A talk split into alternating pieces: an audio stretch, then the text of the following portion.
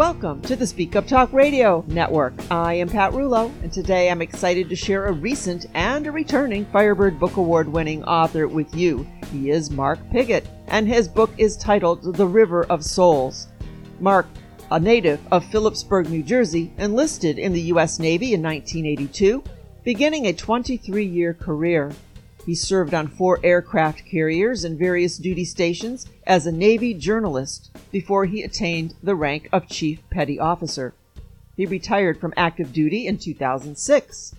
His first novel, Forever Avalon, was published in 2009, followed by his second novel, The Dark Tides, in 2014. The Outlander War, Book 3 of the Forever Avalon series from Austin Macauley Publishing, was released in 2020. Then in 2021, he published the start of a new steampunk fantasy series with The Last Magus, A Clockwork Heart from Lulu.com.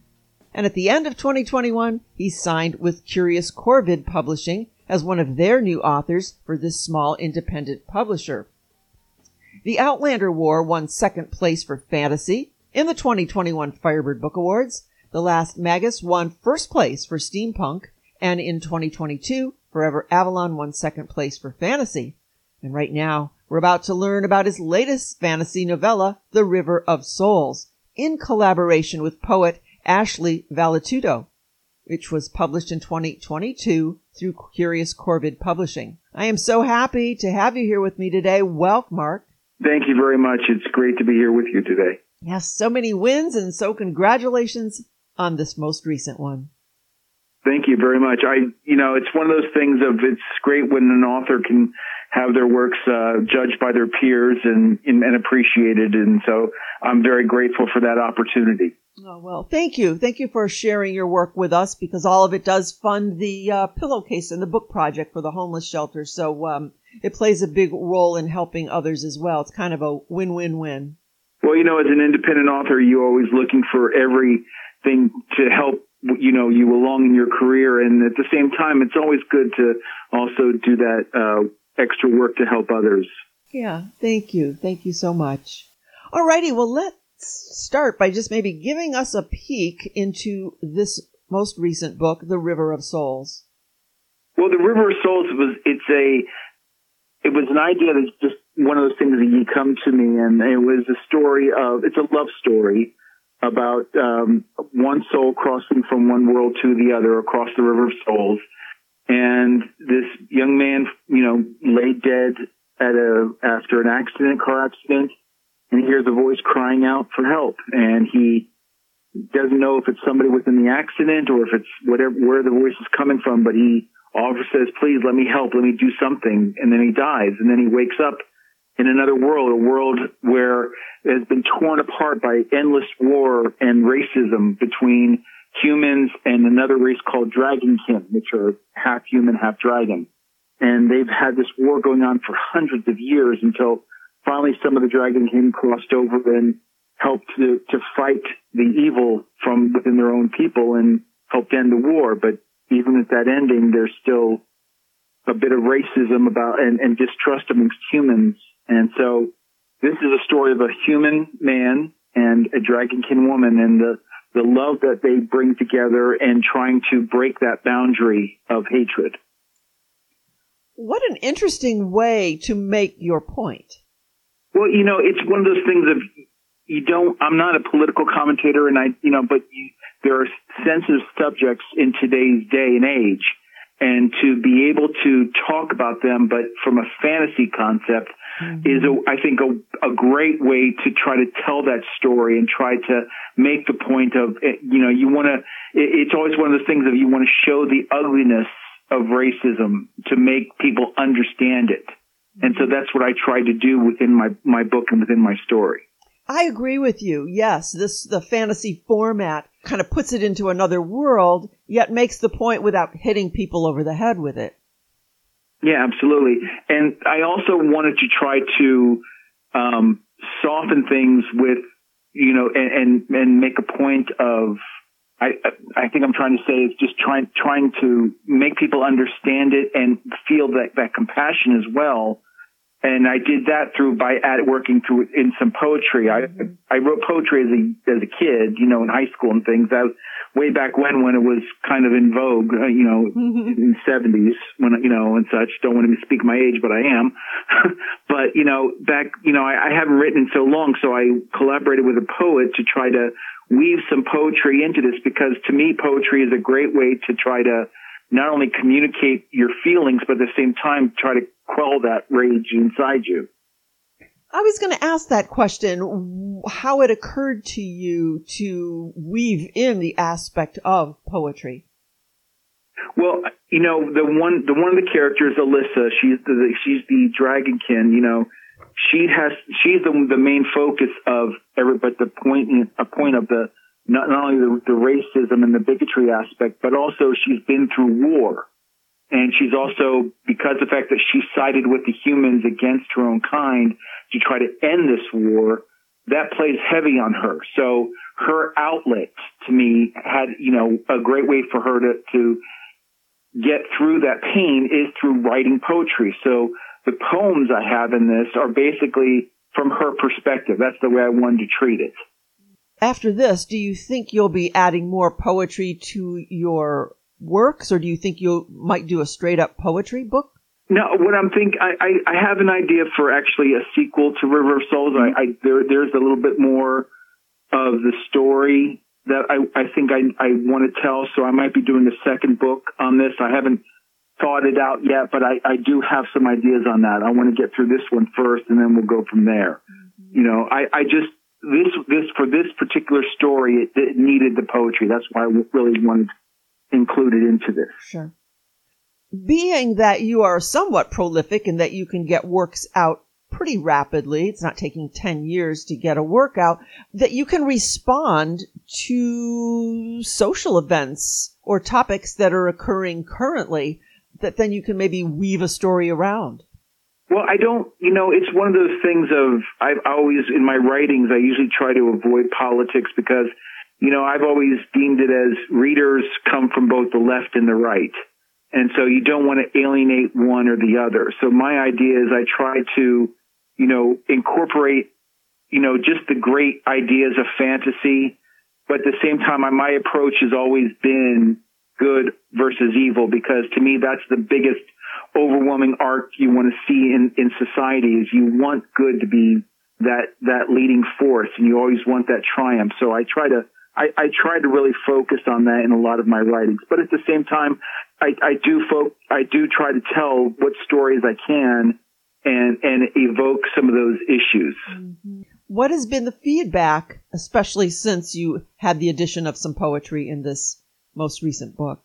Um, it, it, it's it's still brand new. It's only been a few months out, so it's still it's still gathering steam. Mm-hmm. So I haven't had too much on it yet. But a couple of first reviews have been very good on it. Good. So I've, I've been encouraged by, by this. My, my publisher does uh, a lot of, one of the reasons, you know, I, I went, I, I'm with them is they do a lot of poetry. So they were really perfect for this, for this first book. Absolutely. I get that. And that's Curious Corvid? Yes, Curious Corvid Publishing. And your cover, I really loved your cover, and it won second place in the Firebird Book Awards. That's a good thing. Yeah, I I, I had a, a, great artist through again through Curious Corvid, uh, Mark McLish, Alexander McLish. He Mark Alexander McLish. Uh, he uh, he did a great job on the cover to really you know take my idea of that of that river crossing through time and space, and you know that's exactly what I was looking for. That's so good when somebody can realize your thoughts. Mm-hmm. Mm-hmm. Characters were these characters reminders from previous characters? Were they brand new? Where did they come from? It's kind of it's evolved throughout my writings. Uh, the the Forever Avalon series, uh, the, that my my first book in my first series, it revolves around a family, and so and that was when I was writing it. Basically, I used my own family as the templates for that for that uh, group. There, they were, you know, people I used their personalities and their appearance and, and tried to, and, you know, use that as the basis for, for them. I even, even their, their names in the story are all their middle names. So I, you know, I, I, it, I kept it in that kind of a sense. um, developing further. Um, beyond that, the other characters, these are just, you know, again, a, a lot of, for me, a lot of my ideas just comes from, uh, I get that first scene in a dream and then it just builds from there. And, and I just work out how I want to develop these characters. I usually try to make sure, you know, I mean, I have a lot of strong women in my life, so my, the women I, I, I don't, I don't go for the damsels in distress. Mm-hmm. I, I, I like a, a strong female character, and so I try to make sure I have that within my stories, you know, because I'm surrounded by that in my own life, uh, between my wife, my daughters, and, you know, another, and my mother and such. Um, so, you know, I try to do, use that within my stories and, um, the male lead, you know, I'm, I'm military, so I kind of, that, that draws a lot of my focus when I'm writing a, a male lead within my stories. Mm-hmm. I thought as much. Yeah, you, you, especially military background. I, I would think that's a pretty strong background, and it would have to shine through in in your writing. Oh yeah, absolutely. And it's, it, I mean, that's it, it, it kind of makes sense. And like I said, in my Forever Avalon series, the main character was a former sailor who fell overboard at sea and ended up on the island of Avalon. And, you know, so that I was able to use that, my military in, in creating that character. Um, but it's also the, in, in, in character development, it's kind of funny. Back in my youth, again, going back to this 70s and 80s, I used to play a lot of Dungeons and Dragons. Mm-hmm. And so, you know, playing that, you develop, you learned to, de- to create a character and you had to create scenarios that you, that you did in your campaigns. And so I think that's kind of where my, my story building and character building and world building all started. It started there. That gave me the basis of what I needed. And then, I, I mean, I didn't start writing my first book until 2001. And so it, it, you know, it kind of helped me get to that point. Mm-hmm. And and it's interesting that you say that the first scene came to you in a dream. You're not the first person to say this. Many authors that I speak with talk about their dreams and how that kind of um, you know gives them that spark or that initial idea. And you wonder where that comes from. And, and you know, I guess you've got to be in that subconscious state of mind for all of the ideas to flow. Well, it's interesting is that my, my again going back to Forever Avalon, that book. Um, when I was again all my days of Dungeons and Dragons, but I also played a lot of it in my early deployments in the Navy. You know, back in the 80s, this was before the internet, before video game consoles. You know, were very popular. You know, you're a sailor at sea. You spent your off-duty hours not doing too much. You know, playing some mm-hmm. games on the mess deck, things like that. But, you know, I would get together with my friends. We'd find a quiet corner and play D&D. And so when you're a young sailor uh, deployed away from your family for the first time, you have a wife, new wife and a new baby, your mind starts to play tricks on you and things. So I used to have a recurring dream about being on this fantasy island with my family. And every time I would go to sea, I would have this dream and the dream evolved as my kids were being born, but it kept through me all the way up till my last deployment in 2001. And that's when I said, you know, I got to start writing this stuff down. Oh. So I started writing down the dream as a story. And that's where my first book, Forever Avalon, came from. And the funny thing is, is as soon as I finished that story, writing it down, I stopped having that dream. Oh, really? Yeah. It was meant to get out of you, right? Oh, absolutely. I mean, I, I, I kind of feel that way a lot of times. I mean, that's why I, I, I write all the time nowadays because it's like I gotta, I always say I have, a, I have a Broadway play going on 24 seven in my head. And if I don't write it down, it's just going to keep going on and on. so are you writing full time now? Well, no, I, I have a full time job, you know, during the week and such. I spend my nights and weekends writing. And when I'm not writing, or editing or doing my own social media, which a lot of independent authors, this is what you kind of have to do.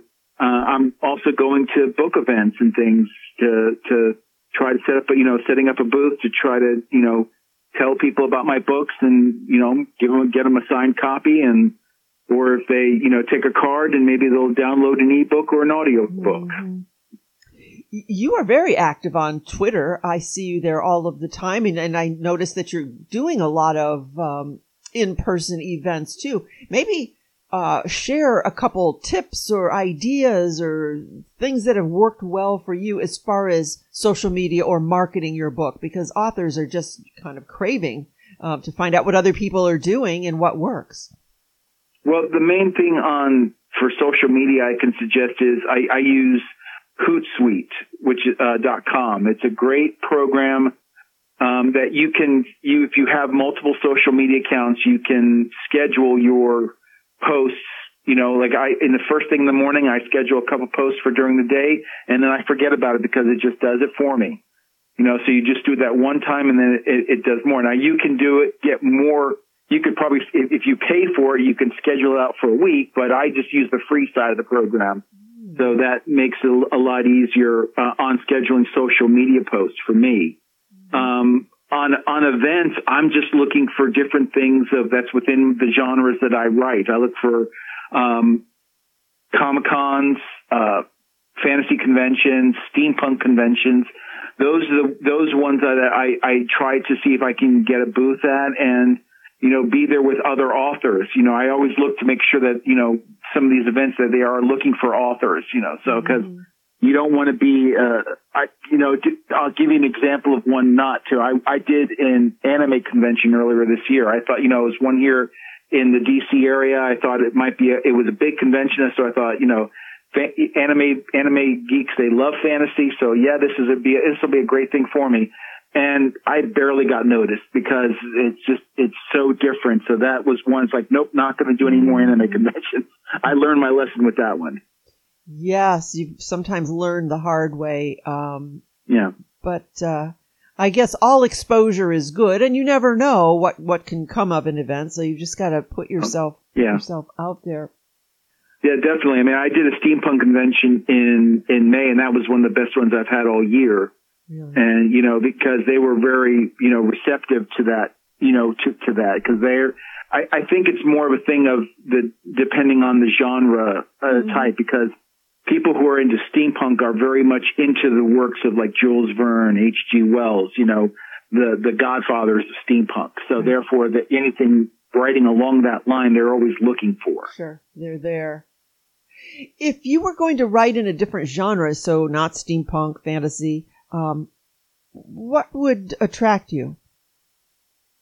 I mean, I've always had a love for sci-fi. I'm a big Star Trek and Star Wars fan and, and, and such. So I, I, I would l- love to, to maybe dabble in some sci-fi, but I'm my, it's the technical side of things. You know, with sci-fi, you really have to have that technical mm-hmm. ideology, you know, cause you want to make sure that you know, I, I always go by the, the Gene Roddenberry rule. When he did Star Trek, you know, he wrote it and he consulted engineers and things and scientists to make sure that yes. what he was writing was possible. Right.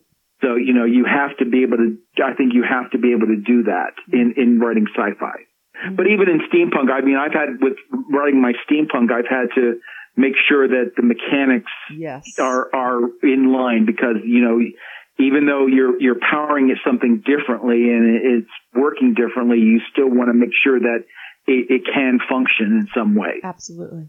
Wow. A lot going on. Let me ask you this. What's next? What are you working on now? Well, my next book is I actually have a, a full steampunk historical fiction. It's coming out in January of next year from Curious Corvid Publishing. It's called Corsair and the Sky Pirates. Mm. Um, it's set around the, the, the night, early 1900s. Um, and, you know, the idea for this story basically came from what if Jules Verne and Nikola Tesla met? What kind of oh. world would have come out of that meeting?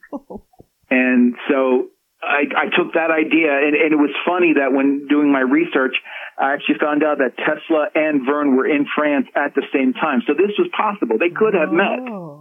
Um, and so from that world of from that meeting, we have now had a, an earlier industrial revolution to where the world has changed and has become more more steam powered, and so I ha- and it also has increased the rivalry between Nikola Tesla and Thomas Edison, and so Tesla uses his sky pirates to try to thwart the the uh, schemes of Edison and his corporate um, mastery over the world. That's going to be a good one. Yeah, it, it was so much fun to write it to, to go into a full. I mean, it took a lot because I'm mixing historic, yes. both real, real historical figures as well as some some that I made up uh, along, you know, for the story as well. So it was it was fun researching that and and and, and doing that, and I really had to delve into what was going on in the early 1900s before World War One. You know, what how the world was, what was going on, Ooh. and so I really tried to play into that that I, am really getting more into steampunk. I mean, in my last Magus series, it's more magic and machine in this, but in this one, this is full what steampunk was meant to be, mm-hmm. taking the modern technology back to that earlier time period, right. you know, the late Victorian, early 1900, that era, and, and to where you have, you know, uh, to, just to give you an example, there is actually a, a gentleman named Hollerith who created the first computer. Um, it was a simple data calculation, but it was still considered by many as the first uh, a first idea of a working computer.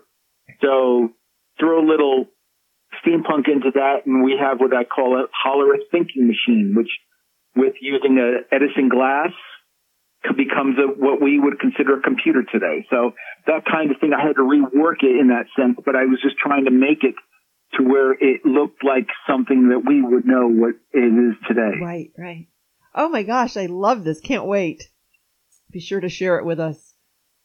Oh, I will be, definitely. All right, Mark, anything we missed before we begin to wrap up? Anything we missed that you wanted to highlight today? Um, the main thing I, I, just would like to just to highlight is I'll be on the people can find me. I'm, I'm again on my website authormarkpigott.com. Um, you can find my events where I'll be, and I'll definitely be out. I'm out there all the time, uh, trying, you know, talking to people about my books. Um, but I have events coming up. Uh, I'm in Williamsburg for the next two months. Actually, next few months. Um, I'm in Williamsburg, Virginia. They have a, an event called Second Sundays. I'm at that, uh, talking about my books. Uh, at that event, it's the second Sunday of every month. And then also the Williamsburg Book Festival coming up. It was re- it was originally supposed to be in October, but they had to reschedule it because of the hurricane for uh, February. So February, Saturday, February 4th, I'll be at that one. So those are just some upcoming events. And if anybody's in the Williamsburg, Virginia area, please come out. I'd be happy to see you. Excellent. All righty. So we're speaking with Mark Pigott, and his Firebird Book Award winning book is titled The River of Souls. Mark, thank you for today, and you've tickled our brains here, and we're going to be looking forward to this next book uh, coming out in 2023. Thank you for being here today, and thank you for sharing your books with us. Thank you very much, Pat. It was great talking to you.